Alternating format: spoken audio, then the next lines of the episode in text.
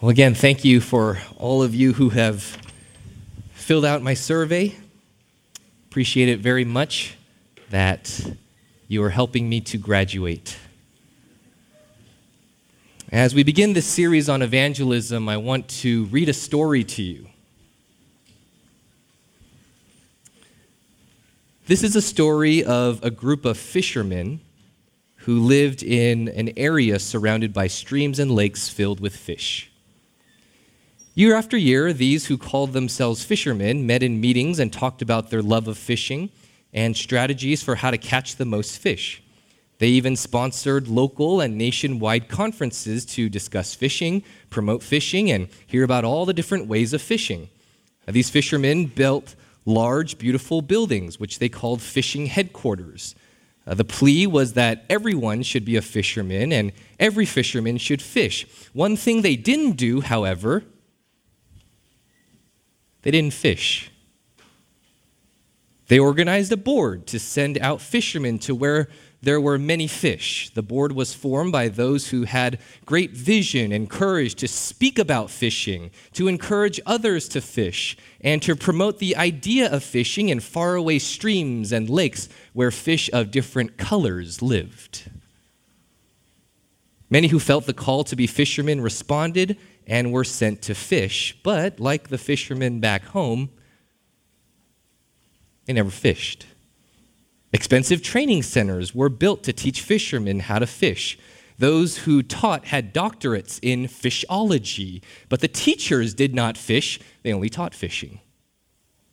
Some also said they wanted to be part of the fishing group, but they felt called to furnish fishing poles, boats, and other equipment.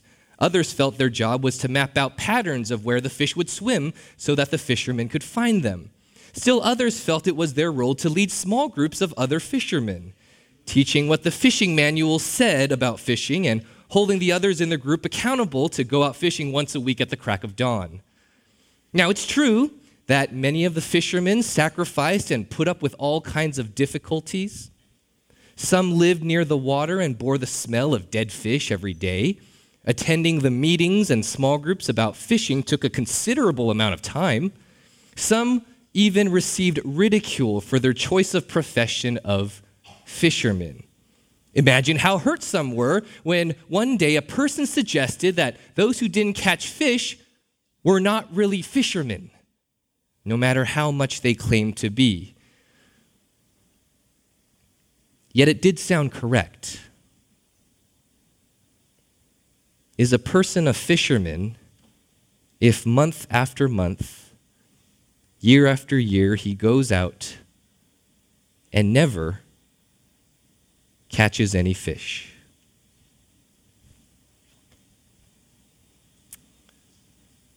When Jesus called Peter and Andrew to himself, what did he say? Come, follow me, and I will make you better people. Come, follow me, and I will make you churchgoers. Come, follow me, and I will make you small groupies. Matthew 4:19 Come, follow me, and I will make you fishers of men.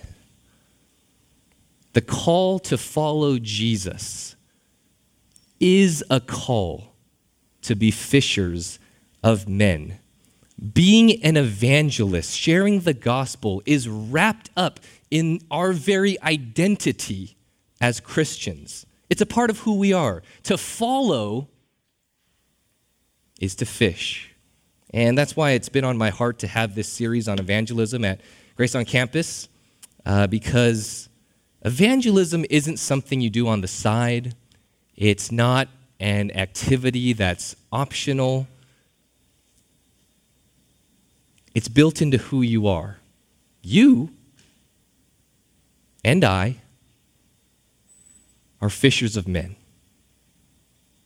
So we better get to fishing.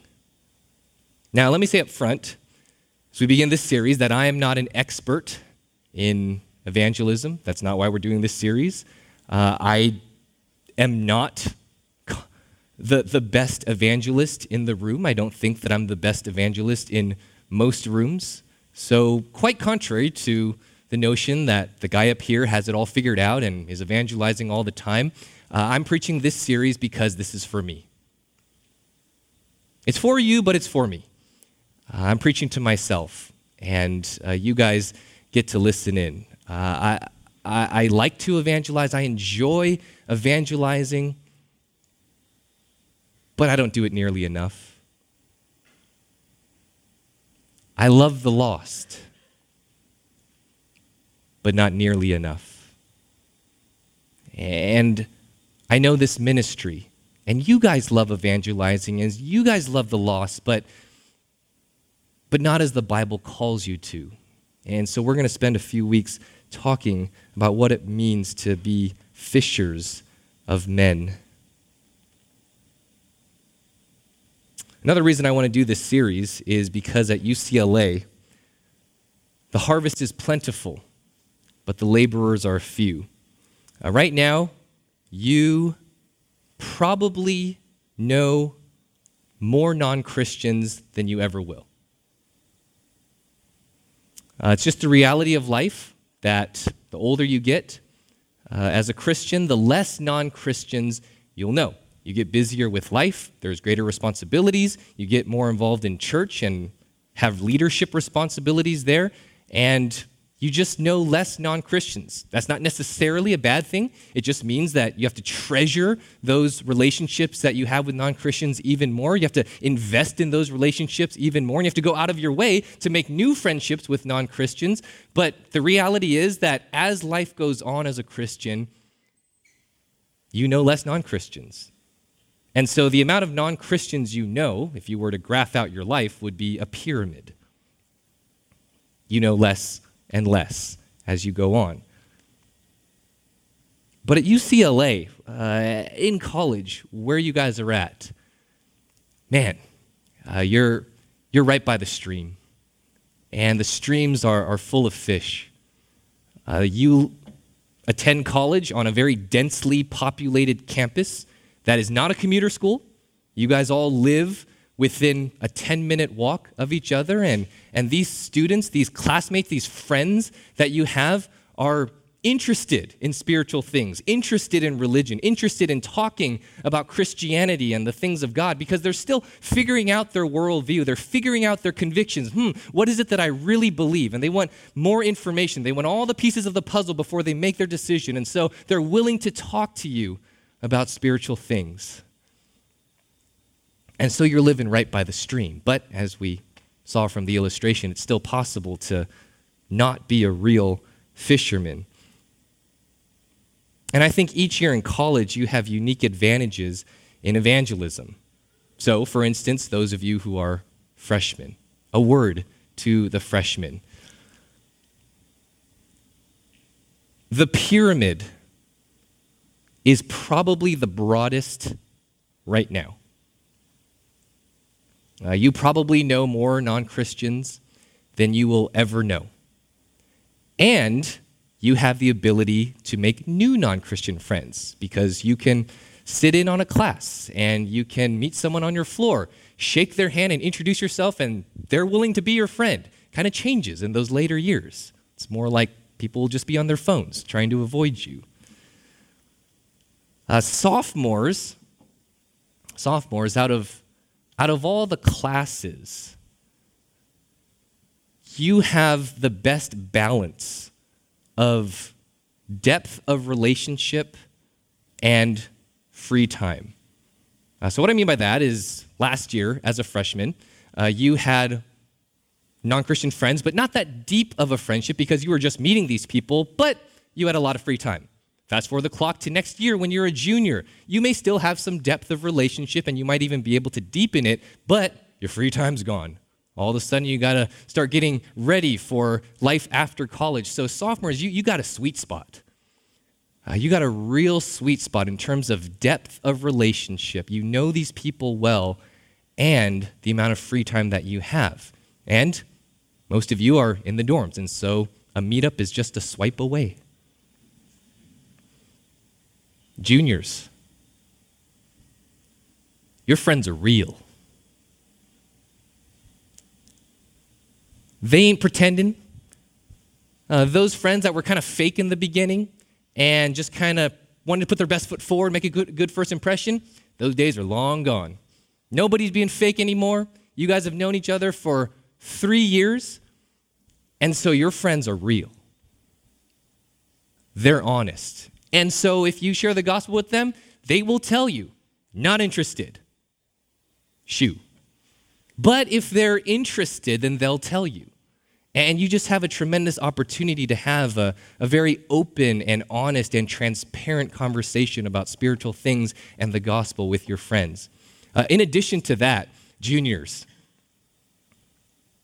you have a tremendous opportunity to build in the habit of evangelism to your life. It's true, junior year gets really busy. Probably the jump from sophomore to junior year is the biggest jump in terms of busyness. You got upper divs now. You got to get serious about finding that job or that internship and prepare for life after college. You're really involved in your clubs, including Grace on Campus. Uh, you might even serve in leadership in those. You live in your own apartment. You have to pay bills. You have to figure out how to split the bills with your apartment mates. You're, you're a grown up now. And, and in a real sense, I, I believe that junior year is your first taste of real life. And so, if you can continue the habit of evangelism your junior year, uh, that's building in the habit of evangelism to real life. And if you can evangelize your junior year with all the busyness and all the craziness, most likely you can evangelize for life. So, build that habit in now. Seniors, it's, it's almost time to say goodbye. You, you only have 10 weeks left, and you're, you're thinking, what's he going to say to us? Uh, what can we do in terms of evangelism? What, what difference can we make? And I would argue a great one, uh, that you can have a great impact. Because here's your chance, seniors, to turn college friends into lifelong friends. Now's this pivotal time where these friends that you've made over the past three and a half years, are they going to be just the friends that you look back on? Those are my college friends? Or are you going to keep these relationships for the rest of your life? So here's the thing spring quarter, 10 weeks left. If you drop the ball, you get so busy, got to take your senior portraits, you got to find that job, you got to get ready for grad school. This is going to be the craziest quarter of your life. If you get so busy with all of that and you don't invest in your non Christian friends, and there's this big gap in your relationship, spring quarter, most likely, when you graduate, you're not talking to them again. Now, God is good and He may bring them back into your life, and you may have opportunities afterwards, but most likely, if you quit that relationship now and quit investing in it, then you're not going to talk to them again. But, but on the opposite end, if you take this last quarter to meet up with these friends, invest in them, show them you care, show them you genuinely love them, then you can take that momentum into next year and into the rest of your life. So here, here's this golden opportunity to make your college friends lifelong friends, and thus have many opportunities to share the gospel with them in the future. So I think all of you have a unique opportunity for evangelism. Tonight, I want to look at scripture to draw motivation to take these opportunities. I want to look at the motivations for evangelism, and we're going to look at three. Three motivations for evangelism? What is it that motivates us, provokes us, inspires us to do what we so often in our flesh don't want to do? Open up our mouths, preach the gospel to someone. Uh, there's three that we're going to go over today, and I believe that there are many more in Scripture, but I do think that these are the three main ones. Today we're going to look at the glory of God, obedience to God, and love for the lost. These three motivators for evangelism. The glory of God, obedience to God, and love for the lost. Let's first look at the glory of God. The Westminster Shorter Catechism begins with the biggest statement in the world. Doesn't get bigger than this. Man's chief end is to glorify God and enjoy Him forever. Friends, it does not get bigger. It does not get more foundational. It does not get more ultimate than that. This is the reason we exist. This is why God created us. This is why we have breath in our lungs to glorify the one who has created us. After all, he is worthy. Revelation 4:11 uh, Worthy are you, our Lord and God, to receive glory and honor and power, for you created all things, and by your will they existed and were created. Psalm 145, 3 Great is the Lord and greatly to be praised, and his greatness is unsearchable. Isaiah 43, 6 to 8. God says, Bring my sons from afar and my daughters from the ends of the earth, everyone who is called by my name, whom I created for my glory, whom I formed and made. God is worthy of any and all praise we could possibly muster. God is worthy of every tongue on earth worshiping him and every knee bowing down to him, giving him total allegiance. And evangelism makes sinners into worshipers. The gospel is the good news that God saves sinners through the cross of his Son, Jesus Christ. Jesus Christ died on the cross to forgive us our sins, to give us new life, to give us a transformed life, so that those who place their faith in him will be saved, redeemed, reconciled to God, and as scripture tells us, a brand new creature. When someone believes the gospel, they are transformed from a hater of God to a lover of God from a worshiper of self and a worshiper of things of this world to a worshiper of the one true God. Their life is now lived to the glory of God. You preach the gospel to someone, they believe, they join your church, and now you stand next to them as they sing these praise songs that we've just sung. They believe and they pray to God. They depend on Him for their every need. They believe and they read the scriptures and they search the scriptures and understand how to please Him, how to make every decision to His glory.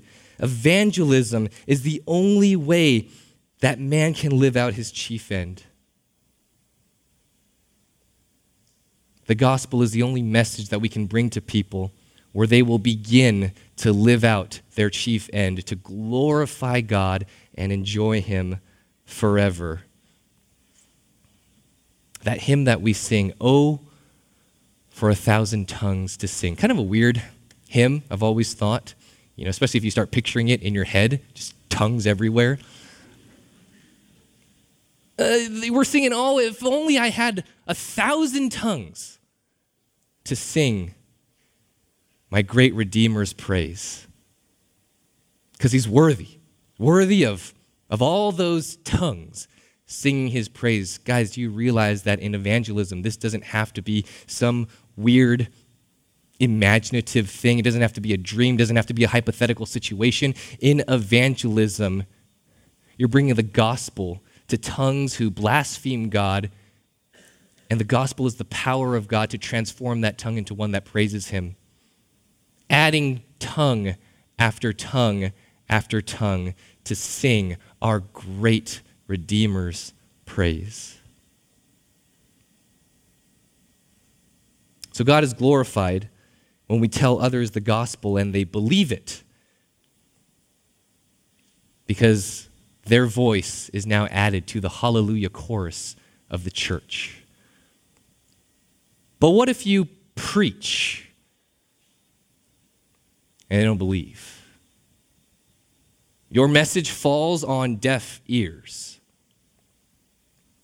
You share the gospel and they get upset at you, they get offended. What happens then? God is glorified. God is glorified still. Psalm 96, 2 to 3 Sing to the Lord, bless his name, tell of his salvation from day to day, declare his glory among the nations, his marvelous works among the peoples. 1 Peter 2 9. But you are a chosen race, a royal priesthood, a holy nation, a people for his own possession, that you may proclaim the excellencies of him who called you out of darkness into marvelous light. God is glorified in being known. God is glorified in simply being known. And in evangelism, you're making him known. You're making his excellencies known. You're making his great love, his tender mercy, his uncompromising justice, and his amazing grace known. And so, even if that person doesn't believe, they heard something, oh, they heard something, and they understand something of the greatness of God. And with your tongue, you proclaimed his excellencies, and he is glorified because he was made known. Every time you share the gospel, you glorify God because sharing the gospel in and of itself glorifies God. Evangelism is never vain or empty. So go for it. Scripture guarantees that if you are bold enough to loosen your lips, tell someone about Jesus, you will glorify God. Motivation number two obedience to God. Turn over to Ezekiel chapter 33.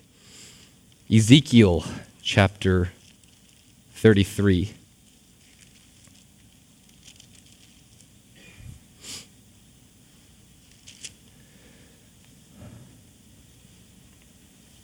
Ezekiel was a prophet who faced much opposition, much persecution.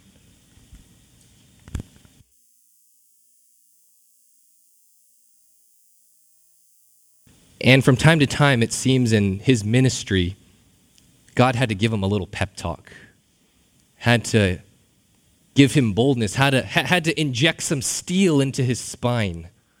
And here's one of those talks from the Lord to Ezekiel. Ezekiel chapter 33, verses 1 to 9.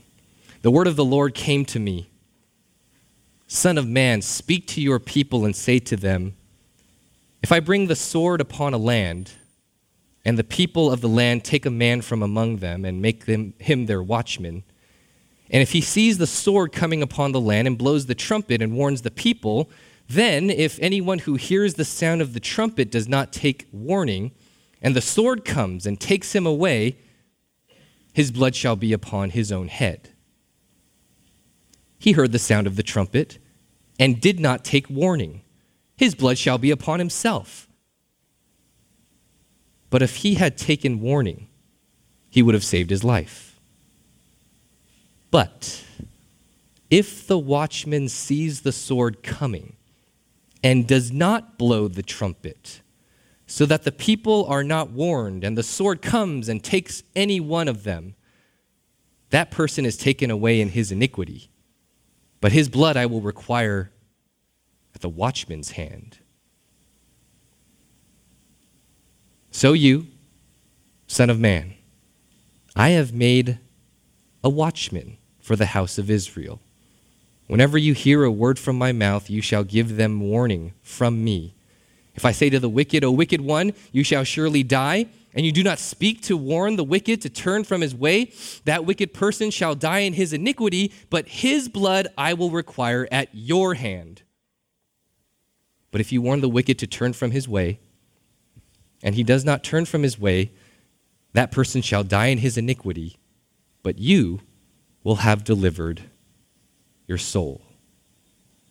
God makes Ezekiel a watchman, A watchman was given a very specific, very important task. He was to stand on the city walls at the highest point and watch, as his name would suggest. He watches, and as soon as there is any sign of an invading army coming, he is to grab his trumpet and blow it to warn the people so that the people will arm themselves, get ready for battle, be able to defend themselves and defend their city. So, a faithful watchman watches and blows the trumpet in warning. But a bad watchman, an unfaithful watchman, falls asleep. For whatever reason, doesn't watch. And if he is watching, doesn't blow the trumpet. I'll blow it later. Lips are a little sore. Got a midterm next week. Doesn't blow the trumpet. And the invading army comes, slaughters the people. Whose fault is that? The blood is on whose hands? Watchman. Watchman now has bloody hands. Dude, you had one job. You had one job. And you didn't do it, so you're responsible. God has placed us all as watchmen. And we see it. We see the coming wrath of God inching closer and closer as time passes. And so it's, it's on us. We have one job blow the trumpet, warn the people, warn the wicked, the sinners, that this wrath is coming for you if you don't repent. That's what it means to be a faithful watchman. That's how the apostle Paul saw his role. 1 Corinthians 1:17 For Christ did not send me to baptize but to preach the gospel. 1 Corinthians 9:16 For if I preach the gospel that gives me no ground for boasting. For necessity is laid upon me. Woe to me if I do not preach the gospel. Paul says, Woe to me, may I be accursed if I don't sound the alarm, because the people's ha- blood will be on my hands, and he will have bloody hands. So, Paul and Ezekiel understood that evangelism, warning of the wrath to come, was a matter of obedience. It was a commandment given to them that they were to obey. We can see this also in how Paul identified himself and other Christians. 1 Corinthians 4 1 to 2. This is how one should regard us as servants of Christ and stewards of the mysteries of God. Moreover, it is required of stewards that they be found faithful. Paul calls himself a slave. He explicitly wanted to be called a servant, better translated slave here. It's the word doulos in Greek. Paul often begins his epistles by signing it off as slave of Christ. It's how he wanted to be known. He saw God as his master, he saw God as his authority, and he knew he took commands from him. He also wanted to be known as a steward, a steward of the mysteries of God. Paul was a steward. He wasn't the owner of the message, he wasn't the author or originator of the message. He was the one entrusted with it. God took his message and placed it in the hands of Paul and said, Proclaim this spread this, preach this, and to be a faithful, loyal, trustworthy steward, Paul was to do just that. Paul also calls himself an ambassador, an authorized representative of a king. 2 Corinthians 5:20. Therefore we are ambassadors for Christ, God making his appeal through us. We implore you on behalf of Christ, be reconciled to God. Paul is the ambassador, he's not the king. Our president, has ambassadors the ambassador to Kenya, the ambassador to China, the ambassador to Brazil. They are ambassadors and not the president. They represent the president, they give the message of the president. They speak no more, no less. To be a loyal ambassador, speak the message of the one who sent you. So, are you starting to see that evangelism is something that you are sent to do, commanded to do? That evangelism is a matter of obedience? Well, we haven't even gotten to the granddaddy of them all, the one you were expecting. Turn over to Matthew chapter 28. And we'll look at verses 16 to 20 to see the Great Commission. If you're not yet convinced that evangelism is a matter of obedience, listen to Jesus command you. Matthew chapter 28, verses 16 to 20.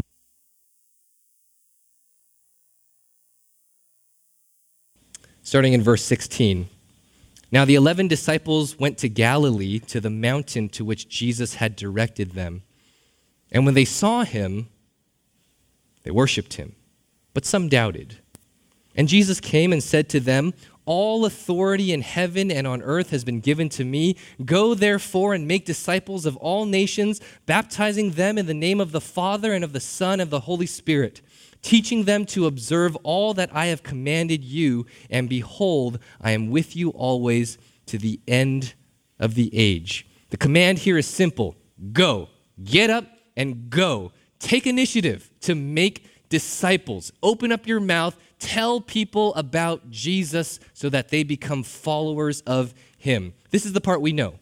But we often skip verse 18, which is actually where Jesus begins talking, actually, where the Great Commission begins. All authority in heaven and on earth has been given to me. So notice who is this one who is giving the Great Commission? Who is the one who's giving this commandment? The one who was dead and is now alive. The one who is called the Lord. The one who has all authority in heaven and on earth. He is the one who commands, the one in the place of highest authority says, Go. We often call this the Great Commission. I had a, a Sunday school teacher who was in the Army for a while, and uh, one, one whole Sunday school lesson was relaying his experience of his time in, in the military, and he explained what a commission really is. Uh, he explained how, as a soldier, he would be handed an official document and on this piece of paper, it would say, You, and it'd be your name, are to report for duty in Afghanistan. You're to join Troop 42. You're to serve under General Smith from May 1st to December 1st.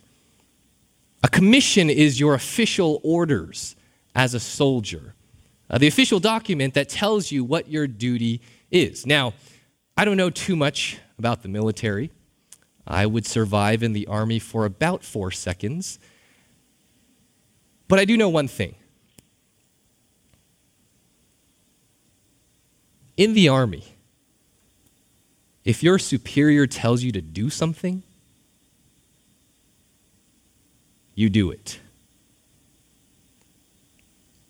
And here we have the ultimate superior telling us to go and make disciples.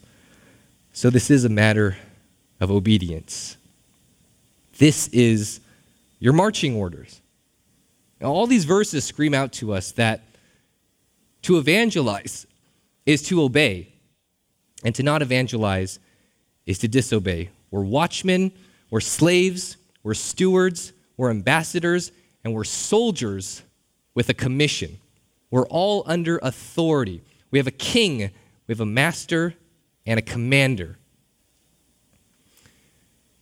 I got to say that evangelism is a joy. And it is a privilege. And it is an unspeakable honor. Uh, we don't deserve it. And wonder of wonders, God has chosen to use us as instruments to bring forth the, the saving message of the gospel to others. So it is a wonderful privilege. It is an amazing joy. We'll talk about that as we continue through this series. But first and foundationally, let us understand that evangelism is a matter of obedience.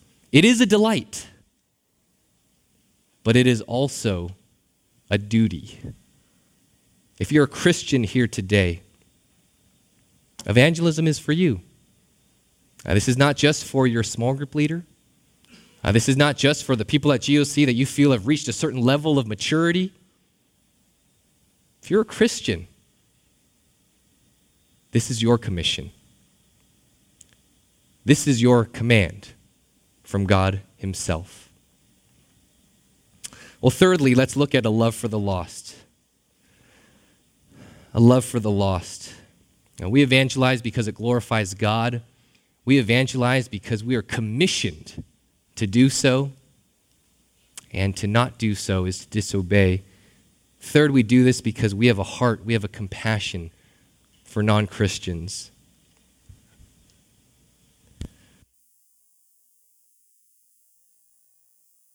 When we see this, love for the lost, we've got to realize we weren't the first ones to do this. We weren't the first ones to love the lost. God loved them first. For God so loved the world that he gave his one and only Son, that whoever believes in him will not perish but have eternal life. John 3:16.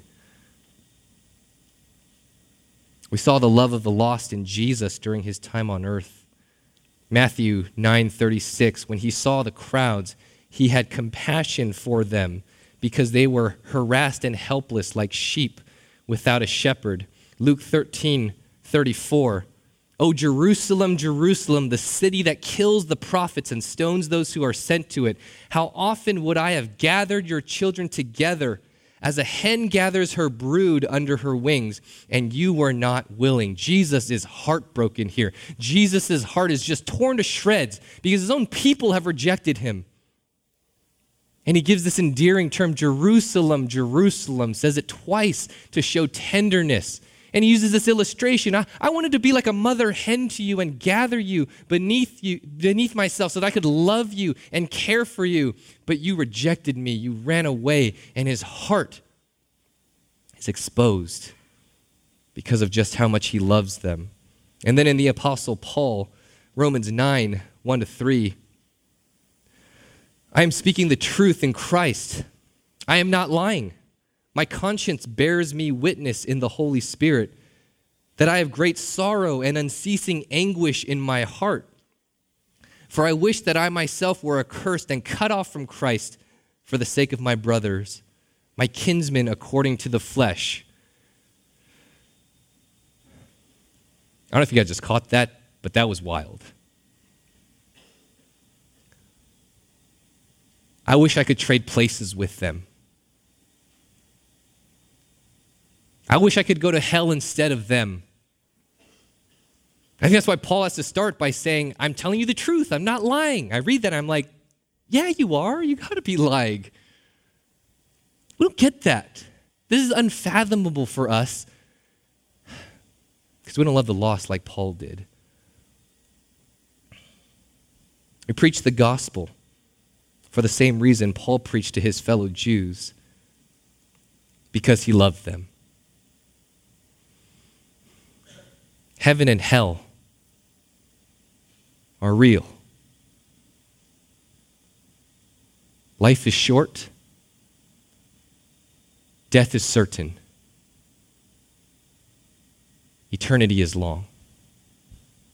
And that's the truth, that's the reality for all of us, including the ones you love the most. You know, this motivation is not so disconnected from the first. In fact, they're strongly linked. The greatest good for any person is found in worshiping God. The height of joy for any person is found in a life of worship to the one true God. And for the ones we love, we want to give them the greatest joy and the highest good. And that's found in Jesus Christ.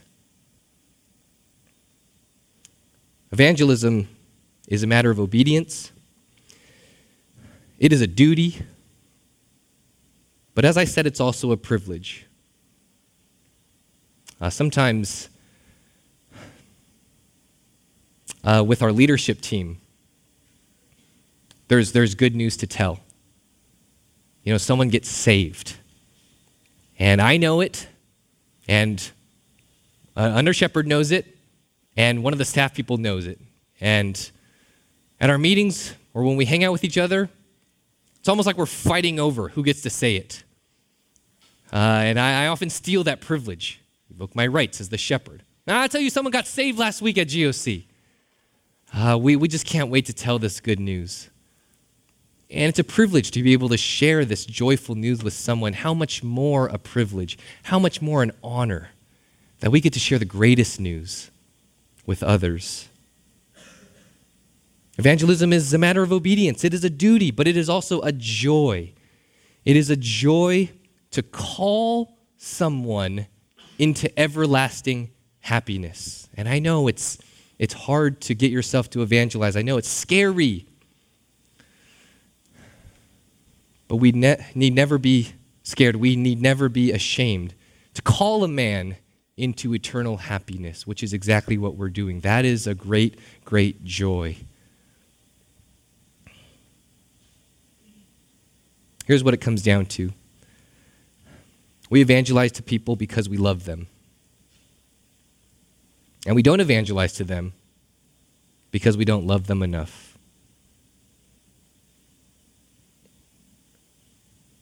We should pray to God, give us a heart for these people.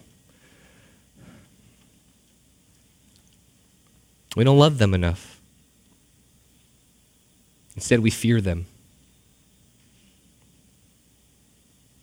We want their salvation,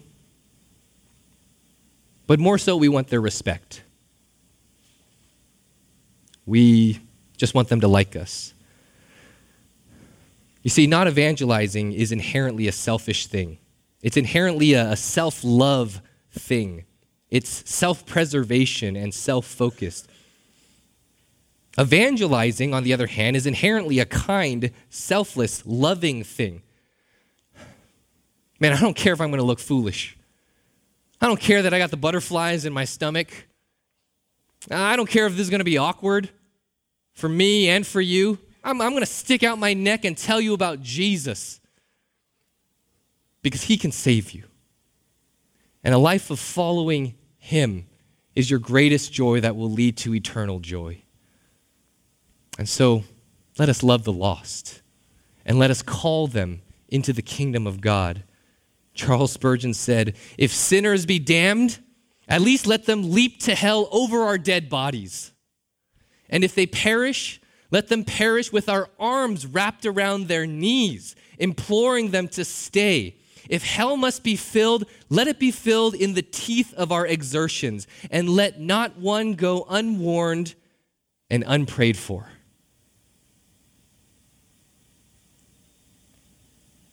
Amen and amen. Charles Spurgeon. Let's turn to Romans chapter 10.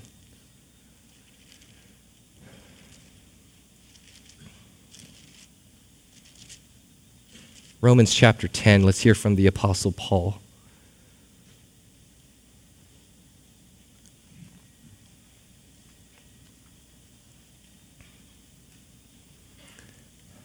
Romans 10, 13 to 15. For everyone who calls on the name of the Lord will be saved. How then will they call on him? in whom they have not believed? And how are they to believe in him of whom they have not heard? And how are they to hear without someone preaching? And how are they to preach unless they are sent? As it is written, how beautiful are the feet of those who preach the good news.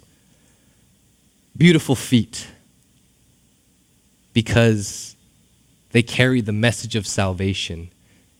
Beautiful feet because they bring glory to God. Beautiful feet because they are obeying God. Beautiful feet because they tenderly love those to whom they bring this message, because they care about the lost so much that they get over themselves and get over their nerves and speak the truth, the saving message of the gospel. And so, Grace on Campus got a choice. Beautiful feet or bloody hands.